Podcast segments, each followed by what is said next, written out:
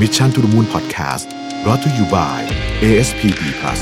กองทุนตราสารหนี้ระยะสั้น ผลการดำเนินงานอันดับหนึ่ง การันตีด้วย Morning Star 4 ดาวปี 2020 โทร 026721111 หรือ www.assetfund.co.th คำเตือน ผลการดำเนินงานในอดีต ไม่ได้เป็นสิ่งยืนยันถึงผลการดำเนินงานในอนาคต การลงทุนมีความเสี่ยง ผู้ลงทุนโปรดทำความเข้าใจในลักษณะสินค้า เงื่อนไขผลตอบแทนและความเสี่ยงก่อนตัดสินใจลงทุน สวัสดีครับยินดีต้อนรับเข้าสู่ Mission to the Moon Podcast นะครับคุณอยู่กับรวิทยานุสาหะครับ เมื่อไม่กี่วันวันนี้ผมได้มีโอกาสอ่านบทความหนึ่ง ซึ่งเขียนโดยเทส u โรโคโครสะนะครับเป็นนักเขียนของ Asian Nikkei Review นะครับซึ่งพูดถึงการป้องกันตัวเองของประเทศญี่ปุ่นนะครับจากการยิงมิสไซล์ของเกาหลีเหนือ ซึ่งผมว่าเป็นบทความที่น่าสนใจดีในแง่มุมที่ว่ามันเป็นการตั้งคำถามกับรัฐบาลหรือกับ กับประเทศตัวเองที่ผมคิดว่า เออเป็นการเป็นมุมมองที่ที่ที่ผมไม่ค่อยได้อ่านในสื่อญี่ปุ่นเท่าไหร่นะครับบทความนี้ชื่อว่า Japan's shield against North Ko- North Korean missile would not have worked นะฮะคือต้องต้องเล่าแบบนี้ก่อนว่าเมื่อเอิ่มเอ่อไม่กี่เดือนที่ผ่านมาจะสักสองเดือนเนี่ยนะครับ ญี่ปุ่นก็ไม่ ไม่ตัดสินใจไม่ซื้อนะครับระบบ Aegis Ashore Missile Defense System นะครับของสหรัฐคือ มันเป็นถ้าอธิบายเร็วคือมันเป็นขั้นที่3นะฮะจาก 2 ขั้นที่เขามีอยู่แล้วนะระบบป้องกันมิสไซล์นะครับอันนี้เป็นขั้นที่3นะครับก็ก็เอ่อไม่ซื้อตัดสินใจไม่ซื้อนะครับ ซึ่งผู้เขียนเนี่ยเขาบอกว่าจริงๆเนี่ยไอ้ที่ไม่ซื้อเนี่ยก็ถูกแล้ว แต่ว่าคำอธิบายที่ลึกซึ้งของงานก่อการไม่ซื้อเนี่ยมันไม่ใช่ว่าไม่ซื้อเพราะว่าจะประหยัดเงินหรืออะไรแบบเนี้ย จริง ๆ การที่ตัดสินใจไม่ซื้อระบบนี้เนี่ยมันคือซื้อไปก็ไม่ work อยู่ดี แต่สิ่งที่สำคัญกว่านั้นก็คือคำถามว่ารู้ตั้งนานแล้วว่าระบบที่มีอยู่ที่ไม่ work เนี่ยแล้วใช้เวลาทำอะไรอยู่นะครับผมจะค่อยๆเล่าให้ฟังแบบนี้นะฮะคือญี่ปุ่นเนี่ยมีทฤษฎีของการป้องกัน missile อะไรต่างๆนานาเนี่ยเหมือนกับประเทศอื่นนะครับ แต่นักข่าวท่านนี้บอกว่าจริงๆ ทฤษฎีที่ ว่าไว้นั้นเนี่ยนะฮะมันพังทลายลงตั้งแต่ปี 2016 2017 ตอนที่เกาหลีเหนือเนี่ยทดสอบอจรวดที่เรียกว่า saturated attack คือเป็นการยิงแบบจำนวนมากเนี่ยนะครับ เพราะว่ามันได้เป็นการพิสูจน์แล้วว่า การยิงจรวดของเกาหลีเหนือ ซึ่งเราเรียกว่าเป็นแบบ loft trajectory เนี่ยนะฮะซึ่งผมก็ไปหานิยามของมันมาก็คือ เออจะพูดง่ายๆก็คือว่าเป็นตัว U ที่มันขอบชิดกันมากๆ คือมัน ตั้งขึ้นไปแล้วก็ลงมาเร็วมาก ยิงขึ้นไปสูงมากแล้วลงมาสั้น ไม่ไม่ได้เป็นโปรเจกต์ตายแบบไกลๆนะฮะซึ่งเกาหลีเหนือกับญี่ปุ่นอยู่อยู่ไม่ไกลกันเลย เพราะฉะนั้นการยิงก็ก็เป็นไปได้ที่ยิงแบบนั้น แต่ถ้าเกิดจะยิงไปไกลกว่านั้นเนี่ยยิงแบบนั้นจะไม่ไหวนะฮะทีนี้พอเป็นพอเป็นการการยิงจรวดลักษณะที่เรียกว่าเป็น lofted trajectory แล้วเนี่ยนะฮะเขาเรียกว่าไอ้ระบบที่คิดจะซื้อหรือจริงๆที่มีอยู่ก่อนหน้านี้เนี่ยมันไม่ work ตั้งแต่ต้นอยู่แล้วนะครับ เพราะรู้อยู่แล้วว่าถ้ายิงมาแบบนี้เนี่ยยังไงก็สู้ไม่ได้ แล้วก็เห็นแล้วว่าเกาหลีเหนือก็ทำให้เห็นแล้วว่าเขาจะทำการจู่โจมแบบไหนนะฮะถ้าเกิดทำการจู่โจมแบบนี้เนี่ยเออเราจะทำยังไงนะครับเขาบอกว่าจริง ๆ เนี่ยไอ้ทฤษฎี shield คือทฤษฎีที่ว่าเราสามารถมีเอ่อ missile ที่เอาไว้ต้าน missile จากคู่ต่อสู้ได้เนี่ยมันมันไม่ค่อยมันไม่ค่อย work ตั้งแต่ต้นอยู่แล้วนะครับ เขาย้อนหลักกับย้อนหลังกลับไปถึงช่วงสงครามเย็นนะฮะช่วงสงครามเย็นเนี่ยก็มีมีการคิดกันอยู่แล้วว่า ถ้าเกิดว่าสมมติว่ารัสเซียหรือว่าจีนเนี่ยนะครับยิงคล้ายๆกับจรวดจำจรวดจำนวนมากเนี่ยนะฮะมันจะมีอยู่จุดหนึ่งที่ยิงมาแล้วเนี่ยต่อให้ระบบป้องกันของสหรัฐอเมริกาดีแค่ไหนก็ตามเนี่ยจะป้องกันไม่ได้นะครับ แต่ว่าอย่างไรก็ตามเนี่ยคนก็ยังคนจำนวนหนึ่งก็ยังเชื่อว่า มันมันน่าจะทำได้ มันน่าจะทำได้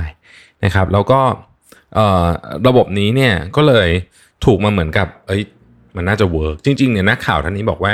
ไอ้ระบบ missile defense แบบที่บอกว่าถ้ามีคนยิงมาแล้วเราจะยิงขึ้นไปต้านเนี่ยนะฮะมันจะต้องเป็น generation ถัดไปของยุทโธปกรณ์เลย เช่น เป็นระบบ เลเซอร์กำลังสูงนะครับหรือระบบอะไรต่างๆ ที่ยังไม่มีอยู่ในตอนนี้นะฮะซึ่งคนที่พัฒนาอยู่จริงก็เป็นบริษัทญี่ปุ่นจำนวนมากนะครับ Mitsubishi Electric Kawasaki Heavy Industries Japanese Steelworks นะฮะแต่ว่าก็ยังใช้เวลาอีกหลายปีนะครับทีนี้เขาบอกว่า สิ่งที่สำคัญเกี่ยวกับเรื่องนี้ก็คือว่า เวลาจะ defend missile เนี่ยนะฮะมันมีมันมีมันมีอยู่สี่สี่วิธีด้วยกันนะครับ วิธีที่หนึ่งก็คือยิงโต้กลับไปเลยนะฮะยิงโต้กลับไปด้วย missile แบบปกติหรือว่าเป็นระเบิดนิวเคลียร์นะฮะอันที่สองเนี่ยนะครับก็ยิงฐานทัพของคู่ต่อสู้นะฮะอาจจะยิงก่อนเขาด้วยซ้ำนะฮะว่าแบบสมมติว่ามีทีท่าว่าทำท่าเหมือนจะมีเรื่องกันเนี่ยยิงฐานทัพคู่ต่อสู้ก่อน อันที่สามก็คือยิง missile ที่เข้ามาในเขตพรมแดนหรือหรือกำลังจะเข้ามาในประเทศเรานะครับและอันที่สี่ก็คืออพยพผู้คน เขาบอกว่าประเทศอย่างอังกฤษอย่างสหรัฐอเมริกาอย่างฝรั่งเศสเนี่ย ใช้ 2 วิธีแรกคือเป็นการเหมือนกับจู่โจมก่อนหรือว่า หรือว่าเป็นการเป็นทับถ้าภาษาผมก็เรียกว่าเป็นทฤษฎีเชิงรุกแล้วกันนะครับเขาบอกแม้แต่ประเทศอย่างฟินแลนด์เนี่ยนะครับ ซึ่งดูเหมือนไม่มีพิษไม่มีใครจะไม่รบกับใครเนี่ยนะฮะก็ยังมี plan ที่จะเป็นแบบหนึ่งกับแบบสองกับฐานทัพในรัสเซีย เผื่อว่ารัสเซียซึ่งอยู่ใกล้ๆกับฟินแลนด์เนี่ยเกิดมีเรื่องกระทบกระทั่งกันขึ้นมานะครับ แต่เขาบอกว่าในญี่ปุ่นเนี่ยญี่ปุ่นเลือกที่จะอยู่กับ option ที่ 3 ก็คือ ถ้ามีคนยิงเข้ามาเราจะเราจะสกัด missile เหล่านั้นนะครับ ซึ่งก็บอกว่าการว่าไอ้อันเนี้ยมันไม่ work นะแล้วก็พิสูจน์แล้วว่ายังไงก็ไม่ work โดยเฉพาะตั้งแต่เห็นการทดสอบจรวดครั้งล่าสุดของเกาหลีเหนือ ก็ยิ่งรู้อย่างเลยว่าไม่ work นะครับสิ่งที่น่าสนใจก็คือว่า แล้วสิ่งที่ work เนี่ยรู้อยู่ตั้งแต่ปี 2017 แล้วว่าทำยังไงถึงจะ work เช่นนะครับ เช่นต้อง แทนที่จะไปซื้อจรวดป้องกันตัวเองเนี่ยต้องไปซื้อสิ่งที่เรียกว่า HGV มันมันย่อมาจาก Hypersonic Glide Vehicle นะครับก็เป็นจรวดที่วิ่งเร็วมากนะครับห้าหกเท่าของความเร็วเสียงแบบนี้เป็นต้นนะครับซึ่งประเทศอย่างจีนอย่างอะไรอย่างนี้เนี่ยนะฮะมีจรวดพวกนี้เต็มไปหมดเลยนะครับบอกว่า การที่ประเทศญี่ปุ่นเนี่ยเลือกกลยุทธ์ในการป้องกันตัวเองที่ผิดเนี่ยนะครับ ทำให้ประเทศเนี่ยอย่างน้อยๆเนี่ยเสียเวลาไป 3 ปีเงินอีกไม่รู้เท่าไหร่นะฮะแล้วก็ไอ้ระบบที่มีอยู่ทั้งหมดเนี่ยก็อาจจะใช้งานไม่ได้เลยนะฮะบรรทัดสุดท้ายต้องเขียนว่า the government now must identify the reason for the lost three years and address the problems นะฮะก็คือรัฐบาลมีหน้าที่ที่ต้องบอกว่าไอ้ปัญหาไอ้ที่ไอ้ที่หายไปไอ้เวลาที่หายไป 3 ปีเนี่ยจะอธิบายยังไงนะครับ ประเด็น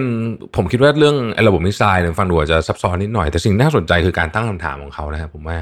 ผมว่าเป็นการตั้งคำถามเชิงกลยุทธ์กับรัฐบาลเลยนะว่าให้กลยุทธ์ทางการทหารคุณผิดหรือเปล่านะฮะโดยมีข้อมูล support เป็นกลยุทธ์ทางการทหารของประเทศอื่นแบบนี้ผมคิดว่าการตั้งคำถามแบบนี้น่าสนใจ และถ้าเกิดว่าถูกทำให้มันเยอะขึ้นในประเทศไทยเนี่ยเราอาจจะเห็นเรื่องราวดี ๆ กับอีกหลาย ๆ อย่างก็ได้ ผมเลยคิดว่าเราเองก็ควรจะตั้งคำถามกับ เรื่องพวกนี้เหมือนกัน ผมไม่ได้หมายถึงเรื่องทหารนะครับ ผมหมายถึงอาจจะเป็นเรื่องทหารด้วย แต่ว่าทุกเรื่องอะนะฮะวิธีการตั้งคำถามลักษณะนี้ ผมว่ามันทำให้เราฉุกคิดมากขึ้นว่า เรากำลังหลงทางหรือเปล่านะฮะเพราะว่าหลงทางเนี่ยเสียทั้งเงินเสียทั้งเวลานะครับเราประเทศเราก็เอาจริง ๆ ไม่ค่อยมีให้เสียทั้งสองอย่างด้วย ขอบคุณที่ติดตาม Mission to the Moon นะครับ สวัสดีครับ Mission to the Moon Podcast Presented by ASPD Plus โทร 026721111